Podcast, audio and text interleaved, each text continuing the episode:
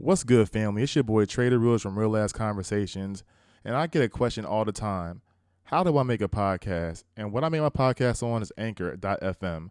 Anchor is a free app that allows you to make your podcast anywhere from your phone or your computer. You can make money off of this. So please add to your podcast either in the beginning or in the middle.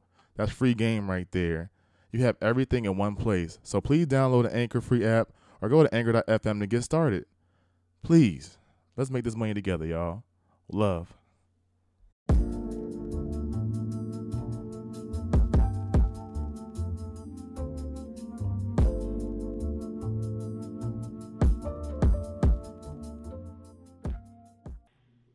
What's good, Real Film? It's your boy Traven Realist from Real Ass Conversations, and this episode number 44. I got a good time friend here with me all the way from Missouri, my boy Justin. I'm gonna pass it over to him. Let him introduce himself. Hey, I am Justin Aiden. I am from Cape Girardeau, Missouri, um, and I am a realtor here in town. And I, uh, I don't know, I am a single dad, and I, I like to party. No, I don't party ever. I'm not a partier. I don't have time to party, but I, uh, I like to tell people I do. You know. Well, Yeah, you used to be a partier. More approachable. Yeah, I did. I I, th- I don't think I had any kids before I, when I knew you. So I, uh, well, right at the end, I might have had a one-year-old and a two-year-old.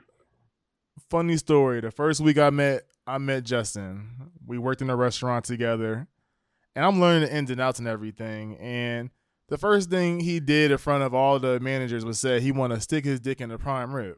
Do you remember that? Uh, I, I I can't say that I do, but I um, also like I can definitely see me saying something like that. I, I imagine it was a very good prime rib, It was. juicy. It was a pretty good prime would- rib.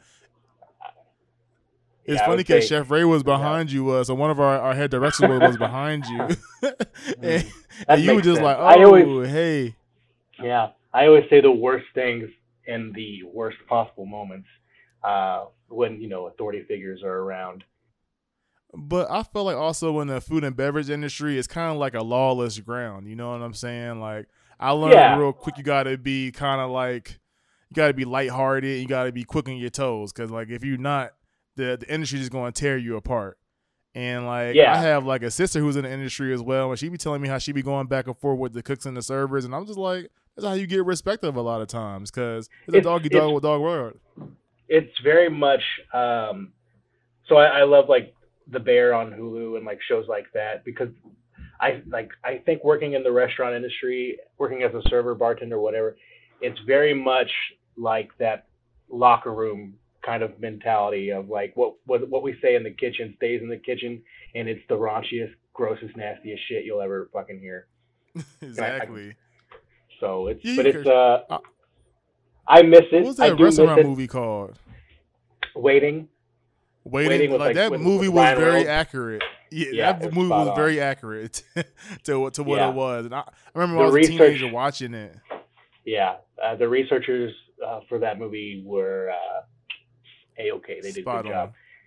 No, it's, So but I I, I do. There are times that I miss the restaurant industry, but uh, for the most part, it was just it was a nightmare. you know, so if anything, I miss you. This is my boy. If anything, I miss you guys. Yeah, I I appreciate. Uh, If anything, I miss you guys because like when I was in it, like I wasn't really making no money, but it was just like every night was kind of like a, different story or a different experience. So it definitely, I feel like opened me up into For the sure. real world when it comes to working and everything like that. yeah, but it's just crazy were- to see. straight out of college, and, and you were a college athlete, so you didn't. I mean, that was like a. It was definitely, I would imagine, it being an adjustment. Oh, it definitely was. But I think it was a perfect thing to kind of get me adjusted to the real world. And it's crazy like how far we we done came from like going from the restaurant to you being a, a real estate agent to me being a manager of a property management company. It's Yeah. just to me is like I just love to see the growth and the beauty of it because to me I feel like you're just a, like a totally different Justin than like what I knew before. So it's, it's great to talk to you now. It's been, well, it's been a few years, and I've had to do some dadding and parenting and uh, growing up on my own, um, as as well as just failing. You know, uh, I think the just failing at certain things that I wanted to do and, and growing and learning from those things kind of is just super humbling. Also, so uh, so yeah, man, it's it's been a ride. I I think though that I always tell people whenever they're starting out, when the younger people, just try serving, enjoy it because it's gonna it it, it really kind of puts that hustle mentality into your mind of uh, you know obviously you are on the management side of things, but as a server bartender when you're working for tips, um, you really gotta you gotta cheese it up and you gotta be well even the manager's side you gotta be nice to people that don't deserve to be nice to you know so you gotta yeah. really kind of just not be fake. I'm not gonna say fake it to make it, but it is hundred percent almost a fake it to make it kind of mentality. My ass was faking it to make it, yo. I had oh, I had I had this smile. Yeah, I, I I felt there sometimes I remember going out to uh to the dining, dining room and you seeing you talking to some people and then you come into the kitchen like, man, fuck those guys. yeah. That's how it is. It'd be like I got a smile on their face just to get them to fuck out the door. Yeah. Oh but yeah. behind I'll doors is like, yeah, no talk shit. Yeah, for sure. Whatever. It's like it's on the company dollar. It's not on me. It's whatever. That's but you about. know, going to all of that, you said you had you had children. And it's changed and it changed you with different things like that. I was actually listening to like a, a radio a radio show today, and it had like a clip of a dad having an issue with the school. Pretty much one of his children was getting bullied, and he was notified about it. So when he was notified about it, he went to the school bus and pretty much spazzed on all the kids. He didn't know who the kid was, but he was saying like, you know, he followed up with the school, he followed up with the person's parents, and like nothing changed. So he was just like, he did what he thought was right. But it yeah. was just like, I just want to know, like, as, as a dad, like, if one of your children came to you saying they was being bullied at school or was getting beat up at school, like, what would your first reaction be? That's hard because you're pissed. You want to make sure your kids are taken care of. Um, I think also you want to make sure your kids.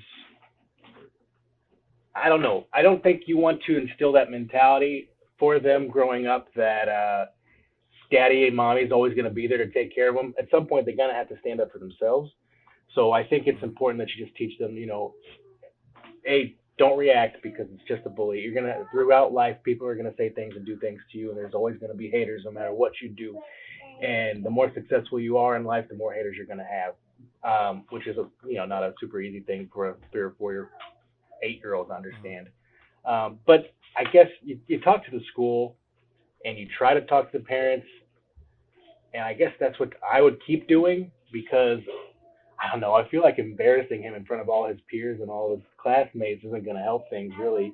Uh, because then it comes I, I, to the, you know, the other people are like, oh, is daddy going to come and save you this time? Is daddy going to come stand up for you? And at some point, you got to have them fight their own battles.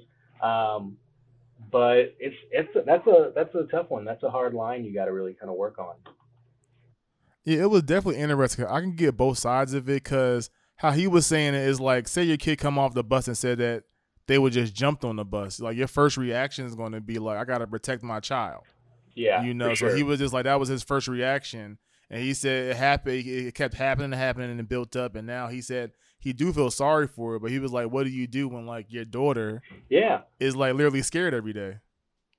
Oh, for sure. Now that's I guess that's yeah. I've got two little girls, and so I, I guess what I was thinking of was my boy, and then that's but it's definitely did it different when girls are involved when it's your baby girl because that you go into daddy mode and uh, I, I can definitely see you kind of just overreacting and saying some shit and just kind of being a little crazy. Um, uh, I would say definitely I'd still I'd want them to kind of learn how to fight their own battles. Just tell them physical when it gets physical, I think that becomes a little bit more than bullying. I mean that's assault, and I mean things have to at some point you've got to intervene, and if things aren't changing, I don't know if you get the police to be, be involved or if, if I mean. I was thinking that like like what do you do? Do you call a, a police on a nine year old? Like, hey, these yeah. nine year olds is bullying. Yeah. I mean, maybe they need to get scared straight or whatever. They need to come to the house. I don't know because if if, yeah. if consequences aren't being held, I mean, if, if you don't have any sort of standards for consequences at the school or at home, then I mean something's got to happen because because then on the other side of things, you're teaching this other kid that they can do whatever they want and there won't be any consequences for their actions. Uh, so it's almost like you're doing, you're really doing that kid a service by making sure that they know that they can't get away with everything they do and say, um, because later in life, continuing to do stuff like that is going to have certain effects. Um, I mean, you just go into the last 20 years of what cyberbullying has done and the suicides that have come from cyberbullying, um, and those are just words and mean words. But yeah, once you get into physical assault, I think that's when things really have to kind of, you know. Would you they rather get- they have been a Would you rather have been a kid now growing up or been a kid when you was? Do you think like the bullying is worse now than when you was a kid? Um, I think that there are more avenues for bullying now. Absolutely. Uh, do I do I think that if one of my kids is a homosexual, do I feel like they are there are more there's more protection for them or more understanding now? Yeah, I think that there's more understanding for mental health um, now than there was when I was growing up, um, and just people being different in general. Do I think that? Uh, but but yeah, I think that there are there's always going to be a bad apple. There's always going to be a bully who's no matter how understanding the world might be now, um, there's always going to be someone to say some mean shit to you. Um, so I think I would rather I I enjoyed I it's hard to it's hard to look back on the way I was raised and the, and the times that I grew up in and, and say I wouldn't rather I, I I enjoyed it because I did. I really I think if I had to choose I would live the way I did because I I really I can't imagine these kids now. I mean they have everything at their fingertips whenever they want. And any my son wants to be a YouTuber. Like that's his dream. He wants to grow up and be a YouTuber. And like I I tell him like you gotta learn how to take criticism because you got you gotta learn how to like react to negative comments or not react um, just ignore them and he's not good at ignoring things. So um, it's just it's a weird world and it's something that's so hard to compare to because I really I grew up in the 90s and early 2000s uh, and this man this world is so different than and even um, even what you grew up in. Because we're not that far apart in age and you grew up though in New Jersey in a in much more uh, populated area than I did Yeah, t- to me, it's. Do I think bullying is worse now? I, I guess you could say that because there's more avenues. But back in the day when I was growing up, it's like you really had to face it. Like you, there Yeah. was no way you could kind of like uh, avoid No. it. It was kind of like you know you had to like take it. That's why it's, to me it was interesting growing up because I faced a lot of adversity when it came to like bullying and you know sticking up for myself in elementary school and middle school. But by the time high school came around, everybody was already over it. Like everybody got out when they was younger, so it was like it was already over. yeah And now I feel like we're all at the age where it's like we look back on some things like, wow, that was like so immature of us. yeah Whereas like now, I just feel like I don't want to say this generation is getting a little bit softer, but I feel like I want to let my kids know like the internet is fake. Like this is not real life. Like right I Right, want you and- to have a, a real experience. Yeah, for sure. My son, he is constantly on his Oculus VR. Like that is what he spends like maybe three hours a day on, and he talks to people from all over the world um, that are his buddies and stuff, and and they are. I mean, he's a he's definitely a little gamer nerd, but he and he can he talks shit with the best of them, and I'm always like, hey man, you don't know these people. like man, they these, some of these people might get a little weird and angry, and they might look up your IP address and then you know SWAT team our house or something. You gotta be careful. Um, but uh, yeah.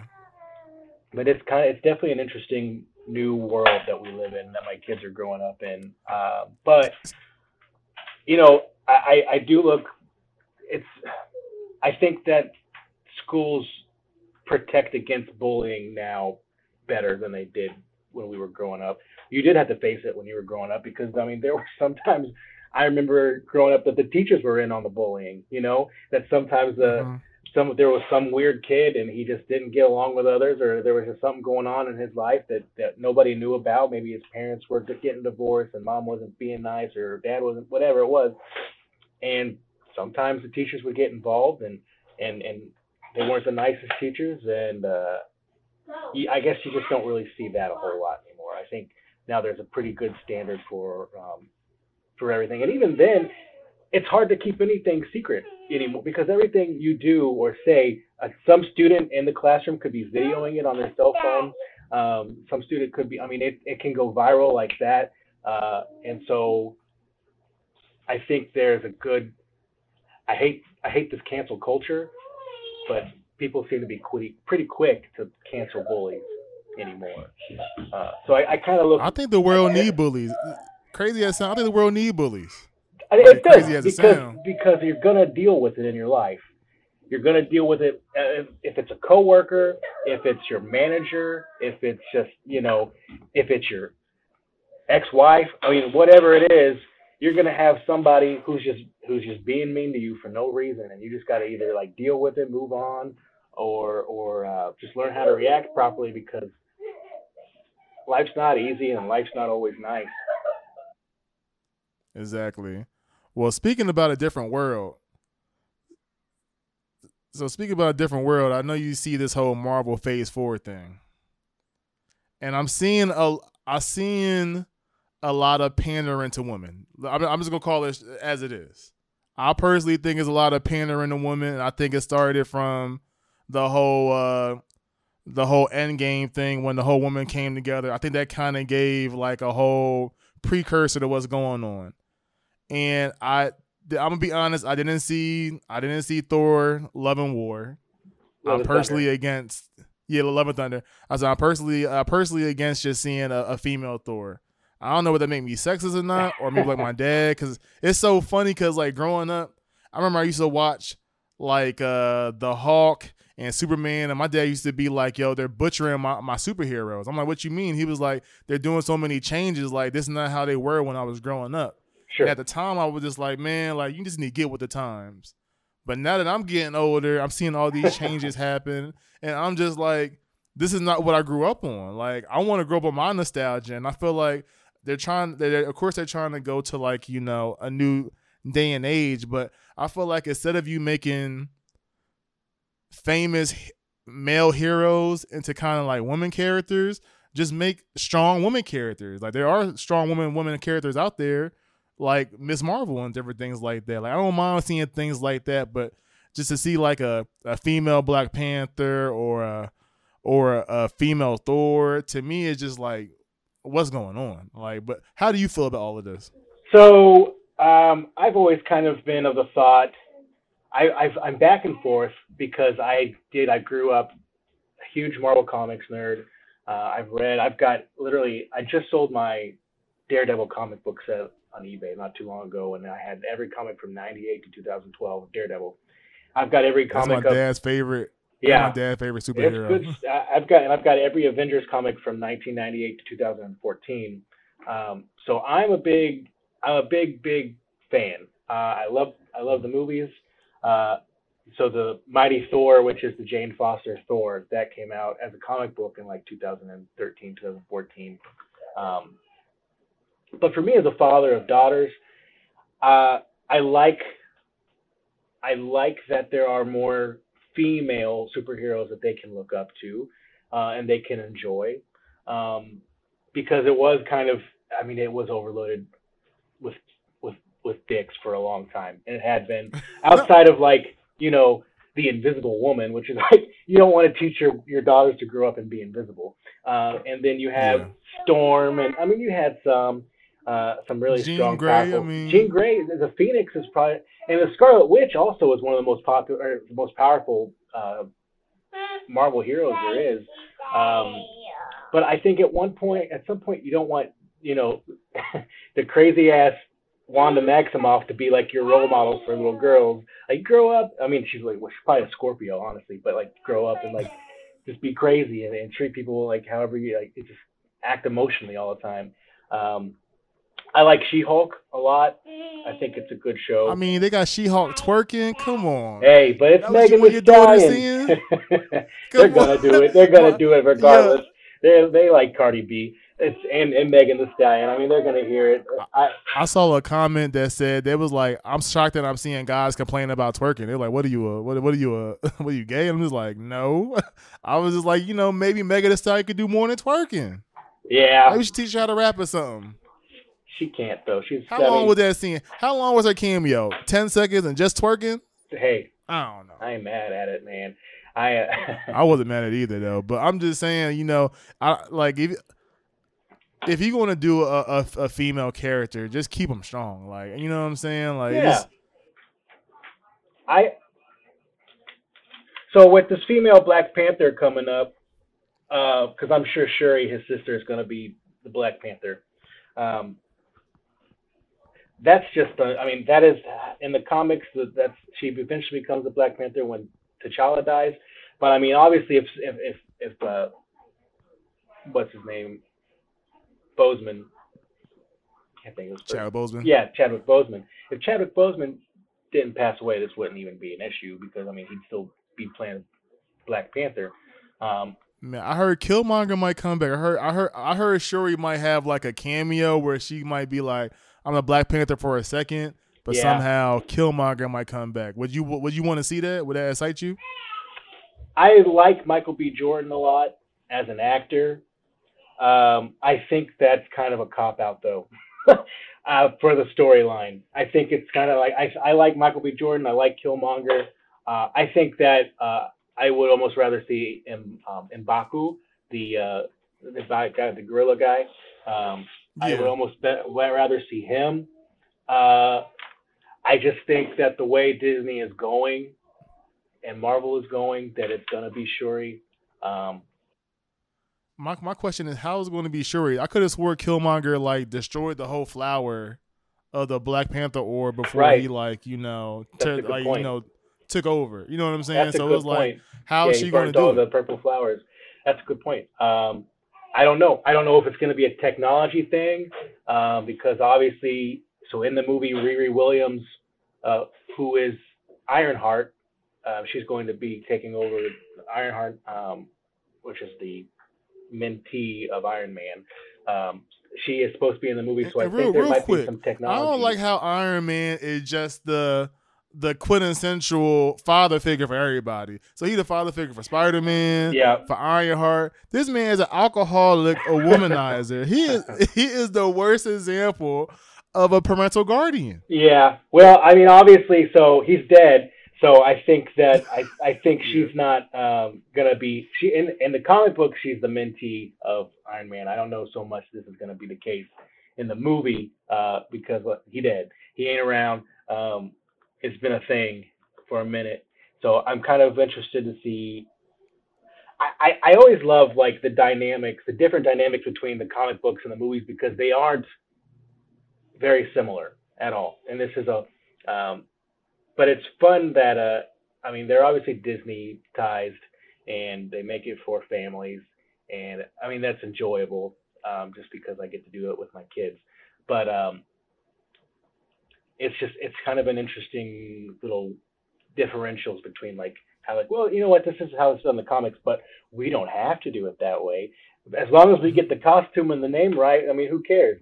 So uh, I think that they do they do use a little bit of information, but it's very loose. Actually, Love and Thunder was pretty close to um, how they did a, a big chunk of that comic storyline. So I, I really liked that. Do you think it's worth the watch? Love and Thunder? Yeah. yeah, yeah, yeah, It comes out on Disney Plus uh, on the eighth, so in three days it'll be on Disney Plus, and I'm sure we'll watch it a few times. Uh, I just think it's. I love Taika Waititi. Um, I think he does good things. I think it's a. I think it's a. It's funny. Um, it's not something you need to take too serious. Um, it's. I'll help you in a minute, baby. It's nothing you need to take too seriously. It's just a lighthearted Thor movie. Um, I love that um, the little girl who eventually becomes his adoptive daughter. Um, spoiler alert, is actually Chris Hemsworth's real live daughter. Um, so that was kind of fun to see that family dynamic there, and hopefully that she has a long uh, time tenure working with Marvel in the future as well. So I think that I like that. Uh, I like a lot of what Kevin Feige does with Marvel, um, and, and just the the way he sets it up for the future. And I mean, they I mean they they plan everything they do. So speaking about the future, so phase four is real heavy onto different dimensions, different parallel universes. Mhm.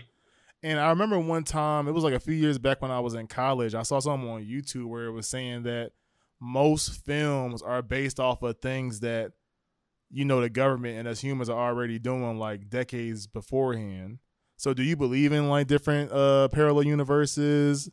Like you know alternate realities? I have to, man. I have to because I am uh, I'm a middle income person right now, so I like to think that somewhere in another parallel universe, I'm really living up my best life.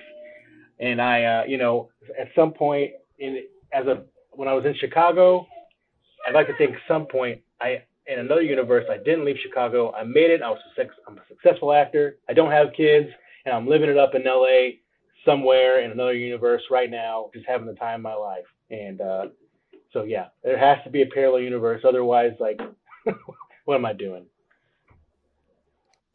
I mean, it's it's it's interesting to me because it's like when I think of parallel universes, I feel like my concept kind of changed o- over the years, and it's pretty much is like I saw. Yeah, I was gonna say it definitely makes every choice you make that much bigger because you're like, oh man, if I don't make the right choice, somebody else in the other universe is gonna have a better life than I am, or you know, whatever. I, I, I think of it more like this. I I don't know whether you saw. I reposted something about Childish Gambino, Childish Gambino the other day, and he mm-hmm. was just saying that you know, with social media, with all these different platforms, you can kind of be whoever you want to be. Like yeah, oh a thousand percent. You can make it. You you can make a like a, a burner account and it somehow become popular, and you could become that identity. So mm-hmm. he was just like you know, everybody has multiple characters. It just depends on what platform you want to put that certain character out on. So when I think of multiple realities, to me is this like, do I think there's another Traven out there, maybe doing better or worse? I don't know. Yeah. But I do know that there are multiple possibilities of what I could be. I do know there's multiple. I know that there's multiple dominant sides of me that could come out in at any different time.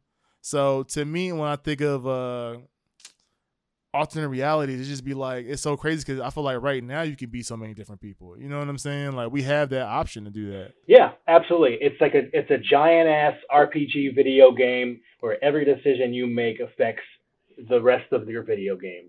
You know, it's like uh, it's it's Fable. It's Fable two. Your whole life is Fable two, and you can either choose to be a villain or a good guy or, or whatever.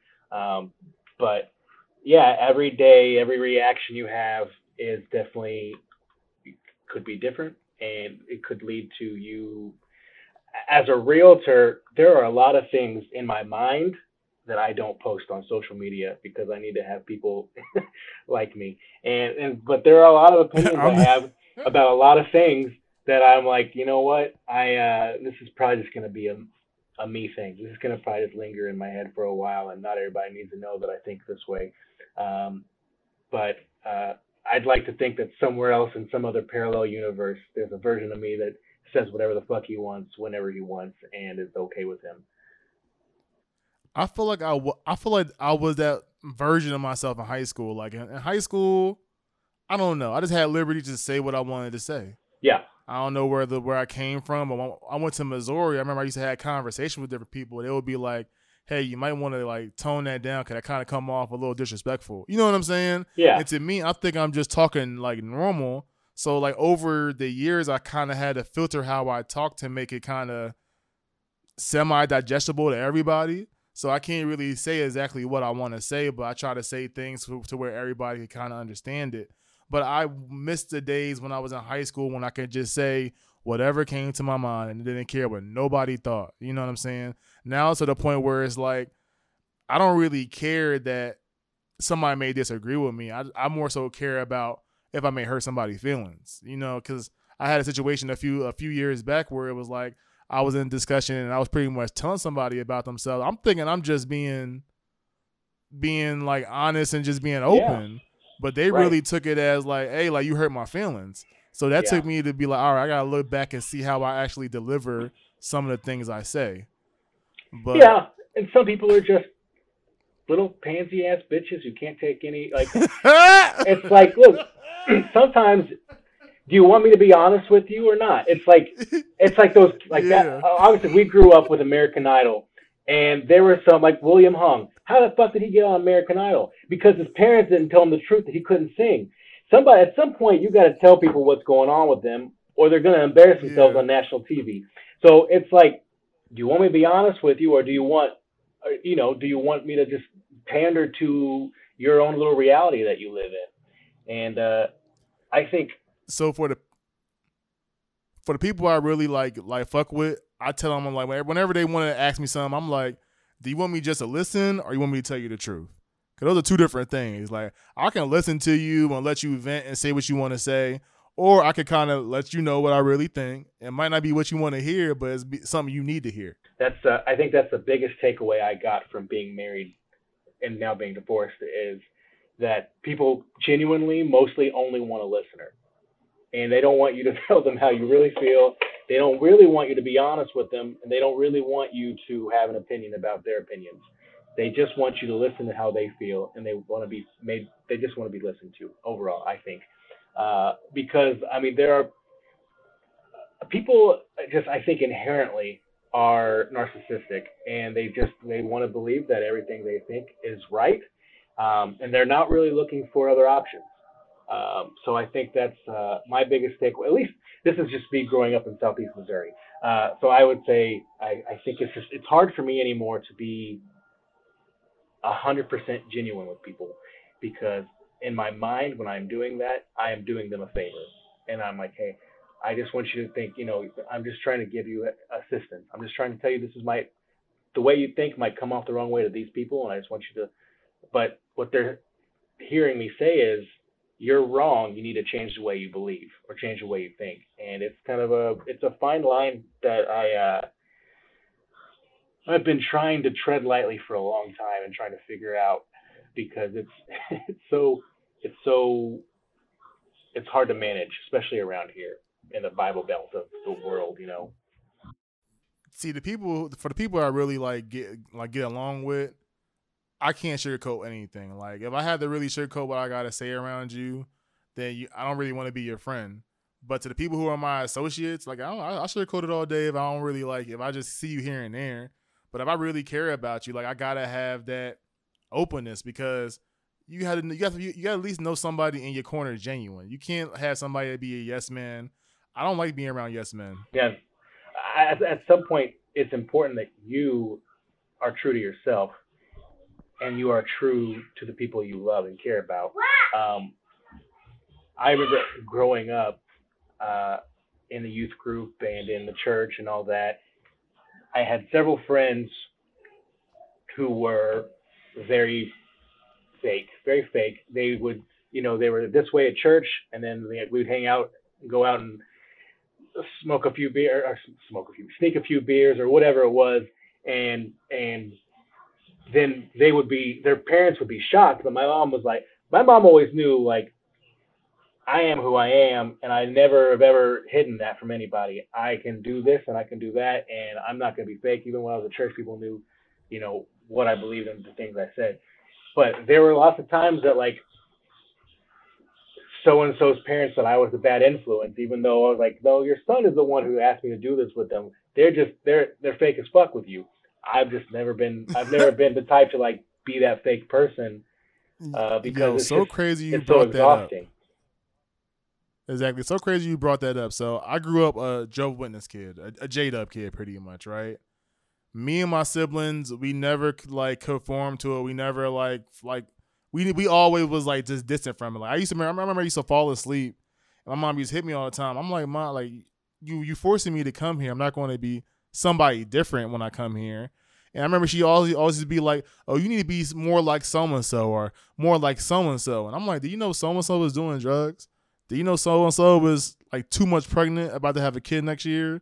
Do you know so and so doing this?" And then when all this stuff like come about, she'd be like, "How does this happen?" And literally, she had all the kids who literally didn't do drugs in, in school, literally got married, had kids that did it the right way, and all the kids who did grow up under it like single with multiple kids, deadbeat, different things like that. And to me, it used to be like I used to I used to feel weight when I was a, as a kid saying like, do you not feel like I'm somebody you should be proud of? You know what I'm saying? Like, because I'm not a, a Jehovah's Witness, and I always felt like I never wanted to be somebody fake or somebody I'm not, so I'm not going to do it.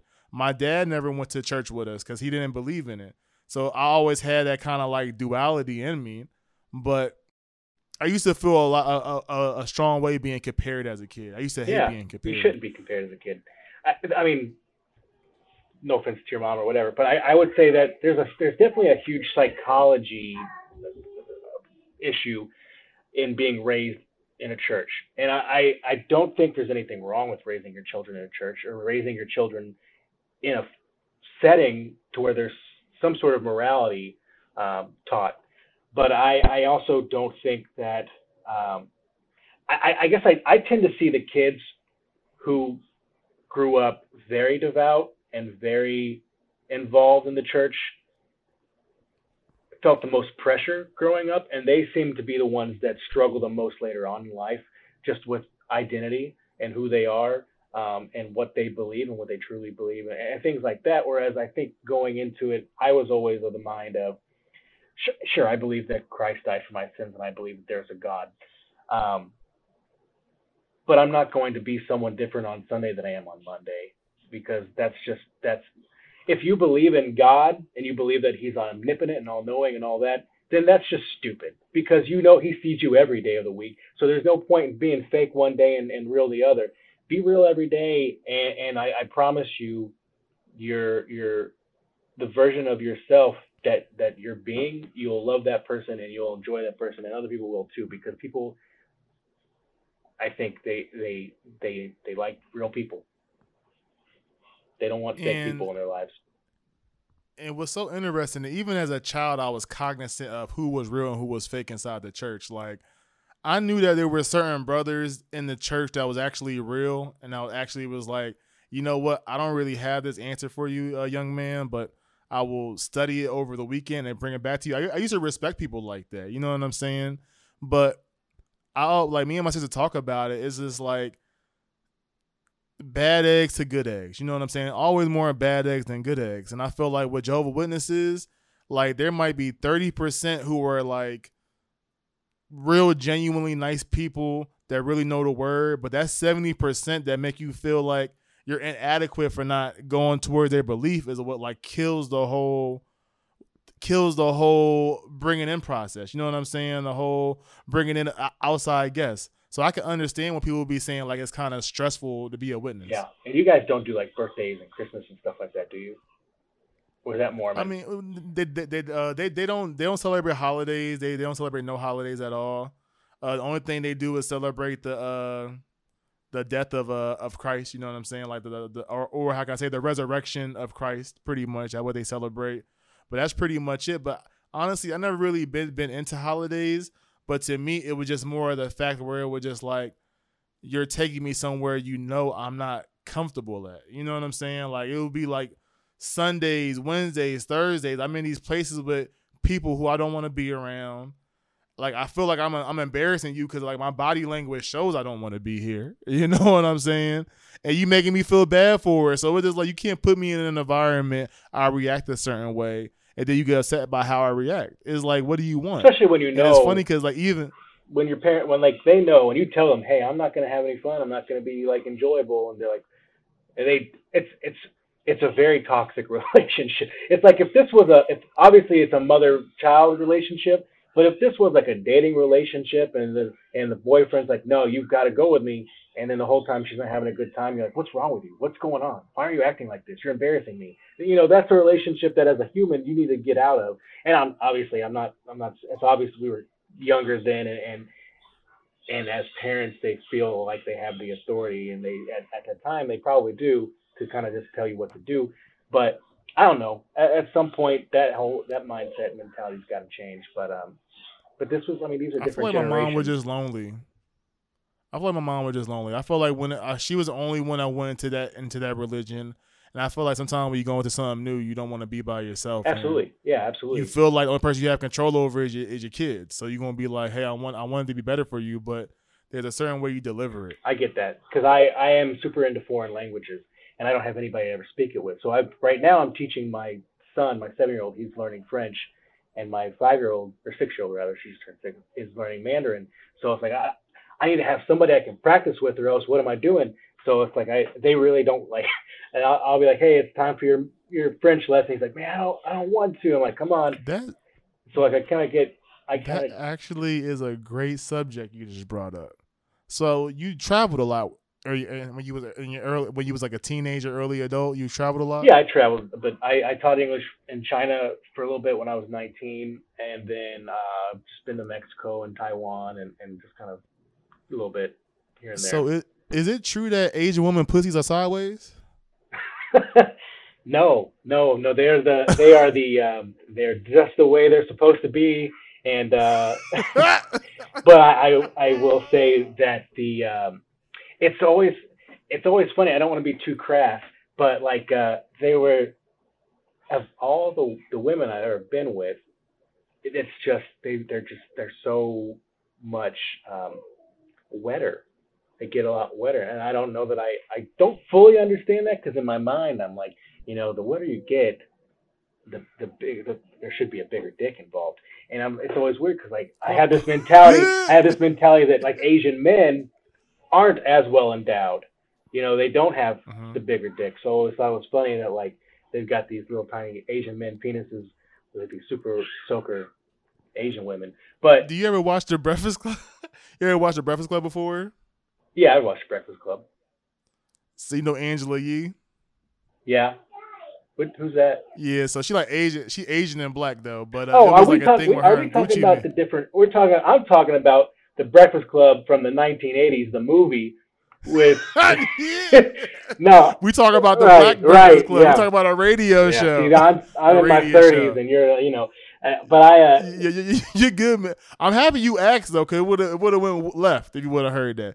But pretty much it was like Gucci Mane was on there, and it was like a segment where he was just like, uh, you know, I heard Asian girls get wetter, and she was just, and she was like, nah, she was like, she was like, we don't get wetter, our pussy's just deep, and I'm just like, that's weird, like, it like Asian women have deep pussies, but the men have like little. How does that work out? That's, that was my thing. That's what I was wondering too. Uh, and obviously, I've never. The thing about Asian porn though is like when you watch it, all the, the dicks are all blurred out all the time. So it's like you can't really. I don't know. Maybe they're. Do you know why that is? If, if, if you you've been in you've been in It's that a. culture, It's you know a. why that is? It's a. It's just a culture thing for some reason. Like they. It's a. They don't like dicks. They don't like little dicks. Well, they don't like seeing dicks. It's like a. It's. It's almost homosexual to them. So it's like. Um.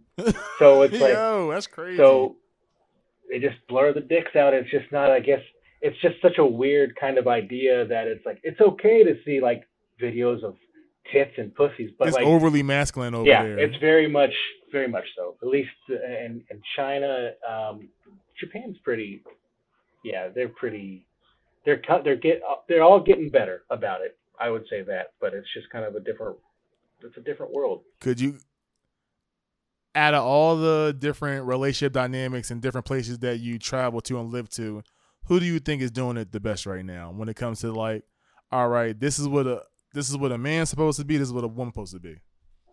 That's a good question because uh, I don't know that I'm the authority on what a man should be and what a woman should be, but uh, I will say when I am when I'm looking for my next wife, she will probably be. Um, and I don't want to. I don't want to put the idea in there that I'm looking for a submissive wife because I'm not. I don't want a submissive. I just want someone who brings me peace.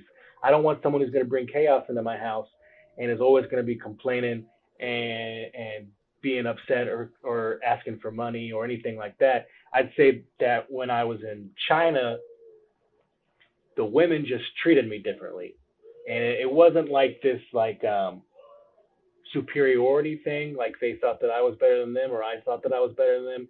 It was just respect, and I and because I got that respect for them, I treated them with respect as well. So it was just kind of that finding someone in any relationship, the, the most important thing is to have people in your life that give you and bring you peace because you don't have there's so much so much you need to do and so much other chaos in the world you don't really need to add to it with the wrong person. And um, so I would say I I love Hispanic women. I think they're beautiful uh, but man they are spicy. They are they can be they can be mean. They, I mean, just have like chocolate. Just, I, just they scare me. Uh, I don't want to say the wrong thing and then get hit with the sandal. I, uh, and then, it, but I know they'll cook for me. Um, but I don't know. They're they are I don't want to say aggressive, but they can be a little uh, they can be a little aggressive. But they are. It's good if you're if you plan on having a big family because they're good caretakers. But I would say I would say that if I was gonna choose my next wife, I don't know, she'd probably be some sort of Asian. I feel that, but I kind of see it. This is a little sidebar. It's a it's a girl I know from New Jersey. You know, we interact here and there, and you know, it's like I'll be messing with her sometimes, saying like, uh, "You real mean," and she's like, "I'm not really mean like that." So sometimes she be posting things on Facebook, and I'd be like, "Yo, this is like a clear example of you being, you know, mean." And she was like, "You know, I don't want to be mean." She's like, "I really want to be soft," but she was like, "Sometimes it's hard in this environment to be soft." You know what I'm saying? Like some men won't won't let a woman show her soft side. You know what I'm saying? They want they want to harden them up. So to me, it's just like there are women out here in the in America, black, white, whatever, who are you know caretakers who who do want to serve their man, but I feel like we put so much emphasis on a on on a woman who who aren't that. You know what I'm saying? Like like the bad bitch, the one that want to get flown out, the one you want to you know, splurge on. Where it's just like, no, like there's women who are at home studying for their doctorates who are real who are who are real down to earth. So I have recently I, I got real bored one night and I was on Facebook and I saw a clip of video and I was like, okay, I want to see what this is about. And I so I downloaded the Zeus network. And do you know what the Zeus network is? Yeah, so I, reality TV done right. Yeah, so I got the Zeus network and I watched like all two seasons of uh, all two seasons, two seasons of um, oh that that is basically it's like The Bachelor. It's the guy from oh chance one more chance. I got so I watched one more chance. Oh yeah yeah yeah yeah yeah. And I was so I'm really in love with the uh what's the girl's name, the Hispanic one. Uh, she's like kind of Puerto Rican-ish. She was on both seasons. Man, I, I say I'm in love with her. She's if she's watching right now, she knows I'm lying because uh, if I love her, then I know her name. but I so I kind of it's easy, like you said, it's easy to kind of to fall for that that strong bad bitch, you know, like man, I want a bad bitch like that who's gonna go up to bat and fight bitches for me, and and man, obviously I'm just watching the wrong TV, but like I said, it's good to have someone who comes in your home and just brings peace to it, and uh, that's that's what I want. Uh, if and when I do ever decide to be in a relationship again, there's lots of there are lots of times when I see women on Facebook that I'm like, I don't think she's attractive. I might pursue that, but then like there's a bunch of shit talking shit posts on her Facebook, and there's just and I know her best friend's trouble, and so I'm like, man, this is not gonna, this is not something I can see turning into something happy. Um, the thing you you realize, uh, the thing I think I like the most about a lot of a lot of the Asian women that I've spoken to, uh, or I, I I I've got some pen pals, but is that they're not really on social media you know? And so i think that's a big thing in any relationship that social media just kind of really does a number on relationships. it really kind of hurts relationships because i think one of the biggest problems i think it brings doubt. Yeah. I think it brings doubt. One of the biggest problems in my marriage was you know my my ex-wife would always complain that i didn't i didn't tag her enough posts and i get that i mean i get that she wanted some sort of validation but at the same time like why is that necessary why my dad. Yeah, well, you, I don't want to. I don't want to say that. My dad and my mom have been divorced for 20 years. I want to say my dad never posted my mom any Facebook posts. My grandparents have been married for 60 years and they don't even have Facebook. I'm just saying sometimes it's um, it's or or there would be sometimes that some girl would like my post and she's like, "Who's this bitch?" And I'm like, "She's nobody. She just she liked my fucking post. Like, chill, woman. Like, it ain't a thing."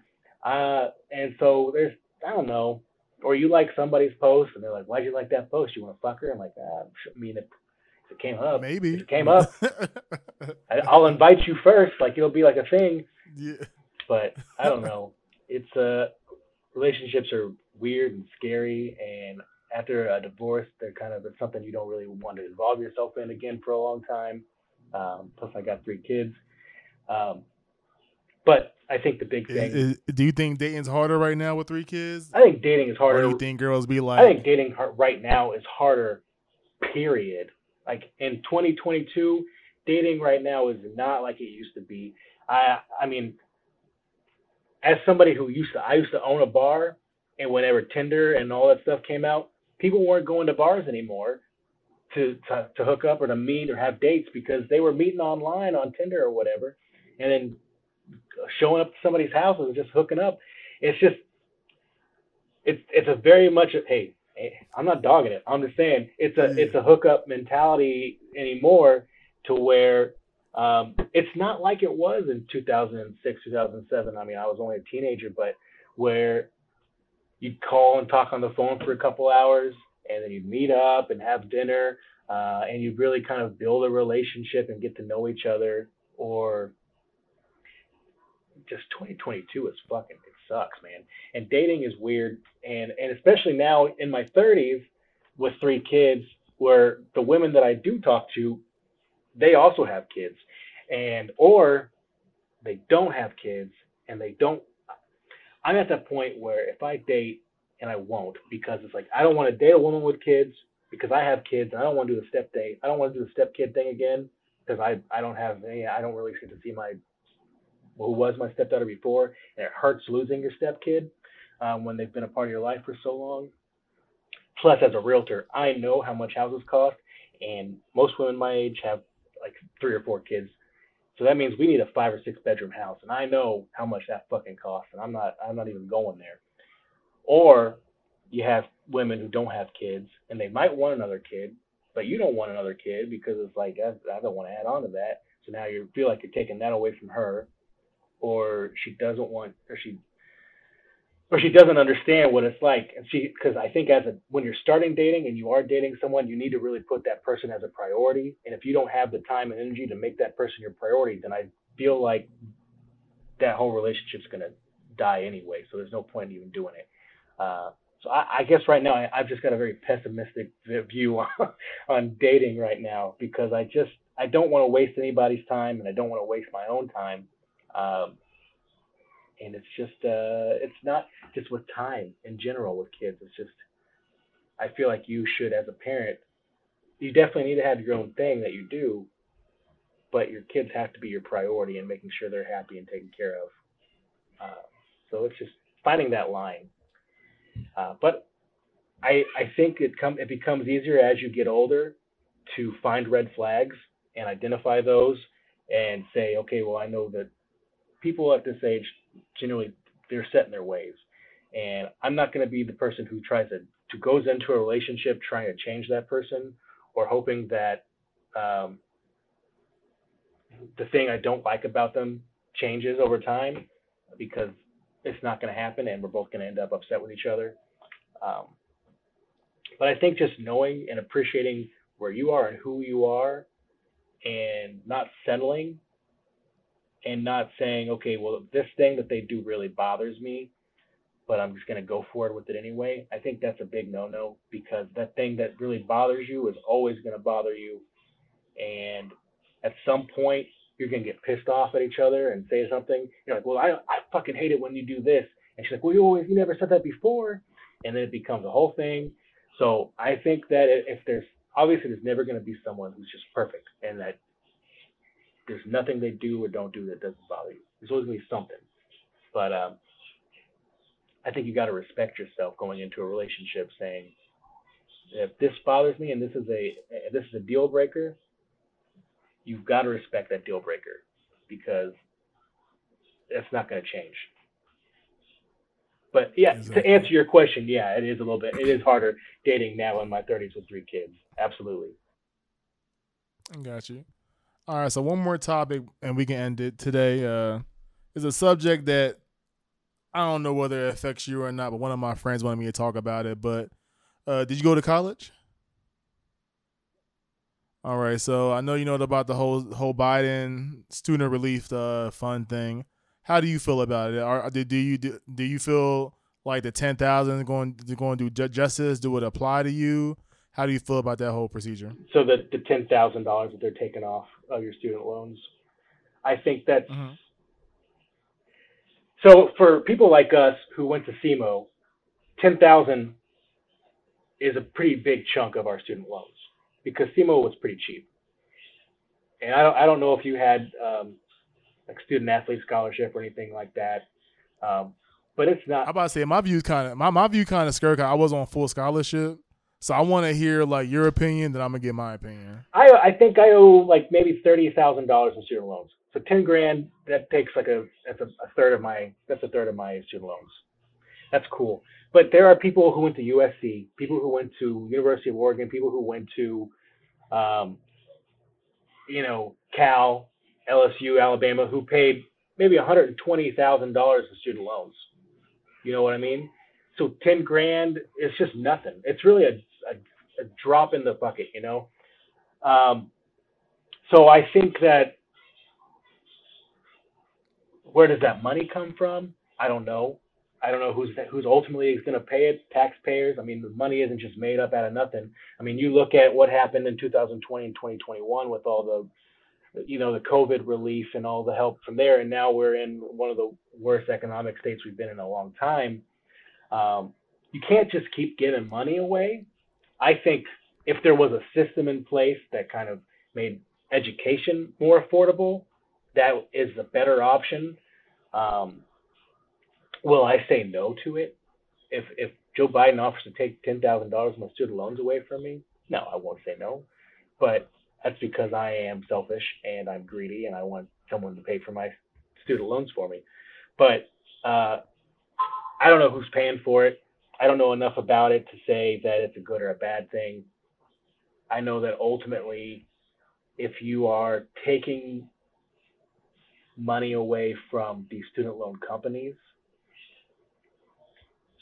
then you know they might be hesitant to keep giving out student loans.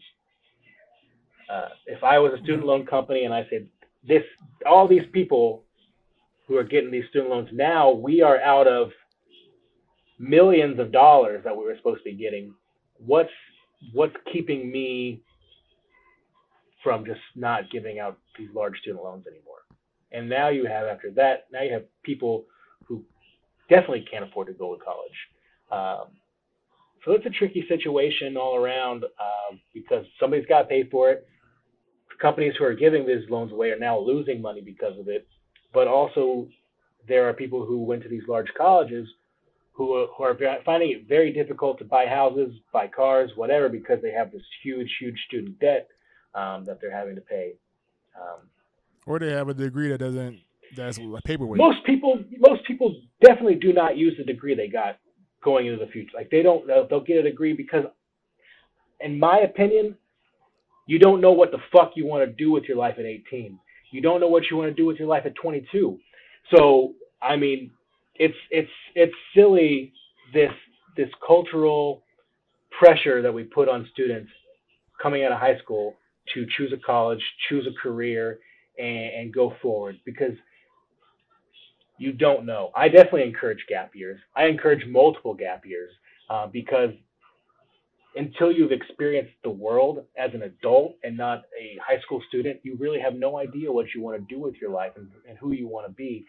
And now you're $100,000 into a, a, an education that you're never going to use. Um, so it's it's very it's scary, and I, I hope I hope that by the time my kids are in school, I don't know. I, I would encourage them. I think one of the big reasons I want to encourage them to learn other languages is because there are countries out there who offer free education. So if if Aurora can learn Chinese or French or whatever, and she can go to a college in France for free and get an education out there, then I mean that's definitely and not only an education but a cultural experience that will expand her worldview. Then that's the way I want them to live because I think I don't know. I don't think that.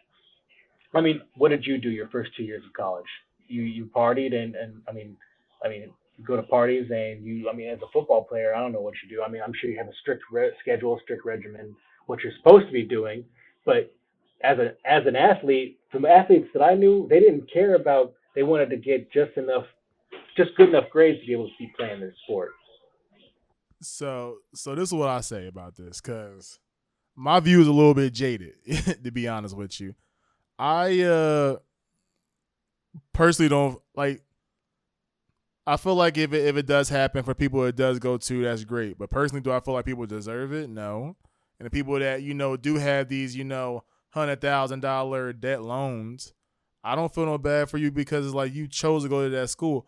It's it's it's interesting to me because I had two older sisters growing up, so I kind of seen how the how the college system like fucked them up financially. And I literally had my mom tell me my freshman year, like, hey, I'm not paying for your college. You should think about doing community college or maybe going to like church school or something like that. And I told her, I looked in her face, I was like, Mom, I'm finna do football and it's gonna pay my way through school. And that's a different type of pressure when you feel like, all right, I know the only way I can, I can get this degree is if I play football. And the only reason I wanted to get a degree at the time because I felt like that's what you was supposed to do. I, you know, it's like like in certain like I, was I was raised in, in, the suburbs, so to me it was just like you're supposed to go to high school, you're supposed to go to college. That's what you're supposed to do. It's not something I wanted to do. I thought that's just what I had to do as a growing adult. You know what I'm saying? And I will say in college, it's like it's such a double stigma because it's like I feel like student athletes not unless you go to like Alabama or some like crazy ass school that wins all the time. It's not all that is cracked up to be. Of course, you're going to have moments, high moments where you have fun, this, that, and the third, but we have practice weights training from 6 a.m. No, my bad. We had we had weights in the morning from from 5 a.m. to 7 a.m. Classes from 7 to 2. Practice from 3 to 7.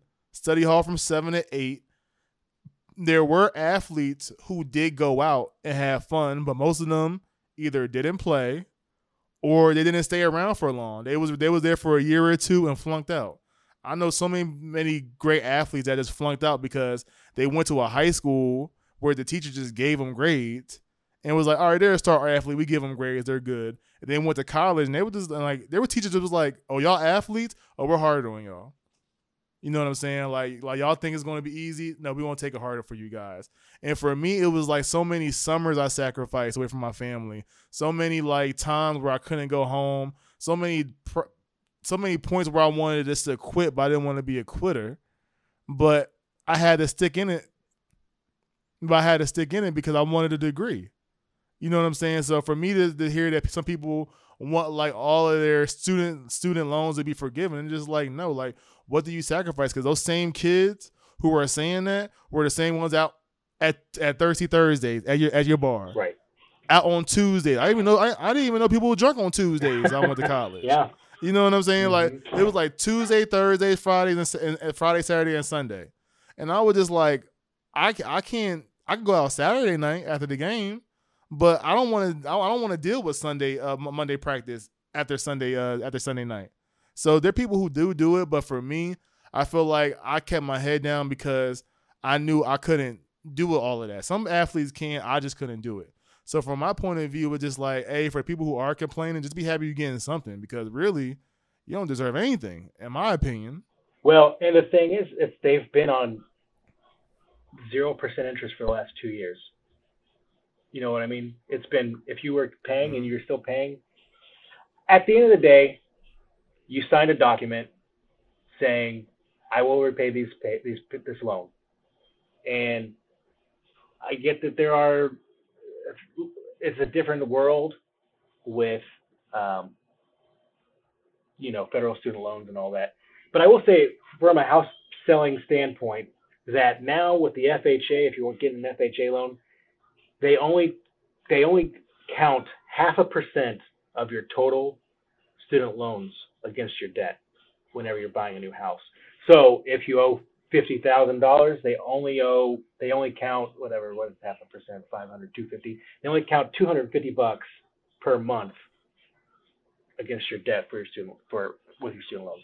So is it is it is it a big problem with buying houses? No, the student loan doesn't really affect your house a whole lot. But um, but yeah, if you sign a document saying that I plan on repaying these loans, and then you don't follow through with those loans to finish your degree, and you and then, or you do finish your degree and you just didn't like what you got, then yeah, I, I don't necessarily feel sorry for everybody who's like complaining about their student loans because yeah, you, you're right. You do choose the school you go to. You don't just you know draw out of a hat and that's the school you go to. Um, you definitely do get to pick. Um, I guess in some situations it's more geographical. You know, not everybody goes from New Jersey to Southeast Missouri. Some people are stuck in Missouri or, or Mississippi or wherever they go to, and they go because it's their it's a legacy thing, and that's where their parents went. And there are a lot of social pressures with just going to college. A lot of thick white women in Missouri. Keep going. Yeah, no, no kidding. A lot of thick. I will say everyone, everybody, everybody's thick here. we all thick. Three C's, but it's a, uh, yeah, it's a, definitely it's a. I have mixed views on the um, the subject because a I am one of those people who would like a chunk of my student loans paid off, but b uh, I don't think it's super practical, and I don't believe that um, it's completely fair and unbiased. Um, so it's going to be uh, interesting to see what happens. I don't know.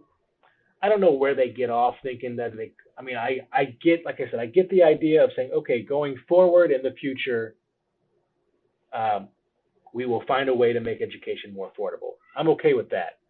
But I think saying, what about the people who, who went to college and they got the degree they wanted and they had they had forty five thousand dollars of student loans and they worked hard and they paid it off. Where does that does that ten thousand dollars today now get a ten thousand dollar check? Do they get? I mean, do they get uh, punished for being responsible and paying for the student loans when they didn't have to? You know, do these people who never paid have never made a single payment on their student loans? They're the ones getting rewarded. Uh, so it's it's kind of a, a finicky situation where um, I can see both sides of the matter, but it's definitely at the end of the day, it doesn't necessarily help anybody. You know, because it doesn't really affect your credit that much. It doesn't really affect your uh, debt to income ratio that much. It's just there. It's just there on your on Credit Karma or wherever you check your credit. It's just there. It says you owe this much, and and you don't have to pay it. I mean, you just it's there what you they can't take your education away. You know what I mean? They can't they can't put it they don't put it into any sort of um, whatever the word is, where they, where they a collection. They don't put it in collections. It's just always there. The U.S. Department of Education will always have your student loans under their, or unless you unless you go to a private bank and you get it privatized. But I mean, for the most part, people have their.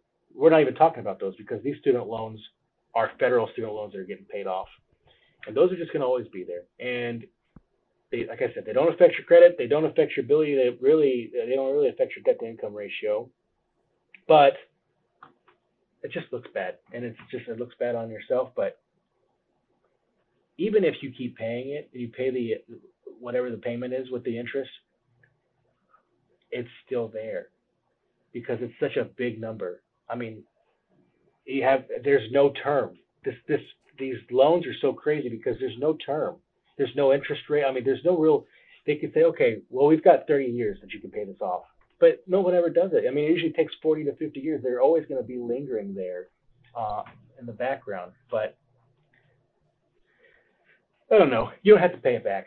That's what I tell people. Why are you even worrying about this? I mean, I get that like they can put it, they can maybe take it out of your income or your tax return or whatever, but they don't because they want you to build interest on it. They want it to be more because then they can get it later, but they don't ever get it later on. these these student loans are the biggest, like craziest jokes I've ever seen because there's no real rules to them, and there's there's no. It's like they said. They said the U.S. is like at like two trillion or something like that. A student loan debt. I yeah, guarantee it because I mean, if you think of the thousands and thousands of people who've gone to college, the thousands. Just, let's just take like just USC alone because USC is like 50 grand a semester. So, you know, in four years, you're paying like 250, 300,000 dollars. And they, I, I think they don't really go by semesters; they go by quarters because it's a California thing or it's a West Coast thing. It's really weird. But um, I mean, you're talking a two hundred thousand dollar education at USC. That's why they call it the University of Spoiled Children because you got to have money to go there. Nobody really go. I mean, I guess there are some kids who get in because their parents are famous or whatever, but at the end of the day, they're getting their money and they don't care who's paying them. I mean, they don't care if the federal government's paying them, what bank or whoever's paying them. They just want their money. And that's the biggest problem is not the student loans. It's it's the bureaucracy and, and the money mongering of these colleges.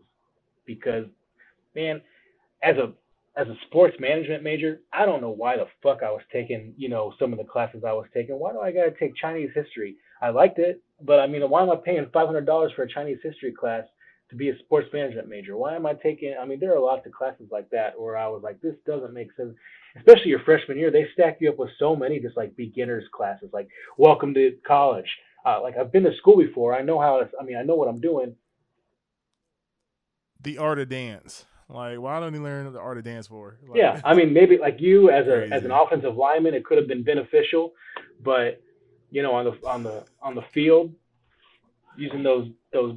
No, I, I didn't imply shit. I didn't imply nothing. I got like a smooth seventy five. It made me feel bad. Yeah, I got. But you know, it's getting. I got like a, I have college algebra. I was like, I just need to get a C to pass because I was just, I just wanted to get. I, I had like a seventy, like a seventy point one, whatever. Just barely got through. I was like, good deal. C's get degrees. I'm cool with it. But at the same time, it's like there's sometimes I remember being in college thinking, why am I doing this class? Why do I need this class going forward? It doesn't make any sense to me. And then I, you know, the obvious answer is that the university just wants your money because that's all a liberal arts degree is. Is it's just how much money you're willing to pay to tell people you learn things. Did you ever have a teacher tell you that college is scam before, like in, in, college? You ever have had one of those teachers? Yeah. Oh yeah. I, I think I had an English teacher like that.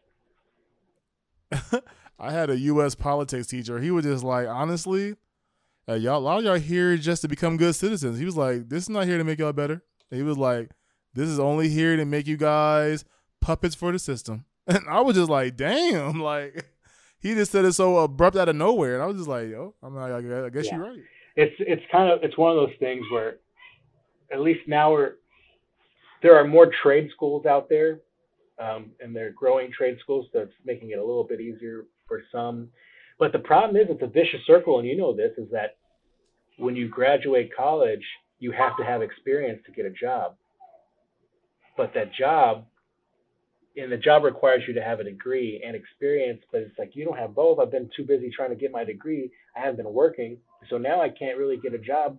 So even then, it usually takes three to four years to really get a decent job to start paying on those student loans uh, outside of just living. Um, so it's it's hard out there because you, you just kind of you you go in straight into adulthood with massive debt, and it's just I don't, I don't know. It's a it's a crazy system, but it's a system that makes the higher ups a lot of money, and that's at the end of the day what matters. All right, all right. It's getting late, Justin. Yeah, for sure. What? Is there any? Is there anything? Uh, is there anything you want to promote? Any tags you want to put out right um, now? Not, not exactly. No, I wouldn't say so. I will say, uh, go Rams. We uh, we play Thursday night against the Bills, so I'm uh, I'm excited to stay home, stay home, and with some chicken wings and a couple maybe natty lights and sit back and watch the, the Rams play. I am going to fly out to LA next month uh, to watch them play against the Panthers. Uh, SoFi is beautiful, and I'm excited. I know I feel bad for you being an Eagles fan down in Dallas. I can't imagine that's very easy. Uh, I love it. I'll be telling them to suck it. Yeah, I think I think this year you guys uh, have a have a good chance at we had the best. We had the best chance at all. I feel like out yeah. all the oh, well, I mean, NFC East right now. Lucky so. for you, you guys are in the NFC East, and you just got like the Giants, and, I, I right, and the, and the Commanders. But it's gonna be. I think. I, hey, Jalen Hurts has got what AJ Brown and, and I mean DeVonta Smith. So I think you guys have got a, a pretty decent little crew. I think you guys might do some damage. We, it's to be an interesting year. But all right, y'all, it's your boy Trader Realist. Please follow me on all my social media platforms at RAC underscore podcast. Uh, please donate to my Patreon, patreon.com slash RAC podcast. That goes to all everything you see right now, things getting better. Or you can just cash at me at Cash App at the Cashable Traven Mable. Whatever easiest for you. I'm trying to, you know, put out some more videos for you guys, give out better content. So please just stick with the journey with me. I appreciate everything. If you are watching this, please like, subscribe, comment, three seconds to you is the world to me, and I really do appreciate it. So if you have anything out there that you want us uh, want, want me to promote, reach out to me. I can do that for you. Just remember to love your loved ones and always be real. It's your boy Trader Realist. Peace.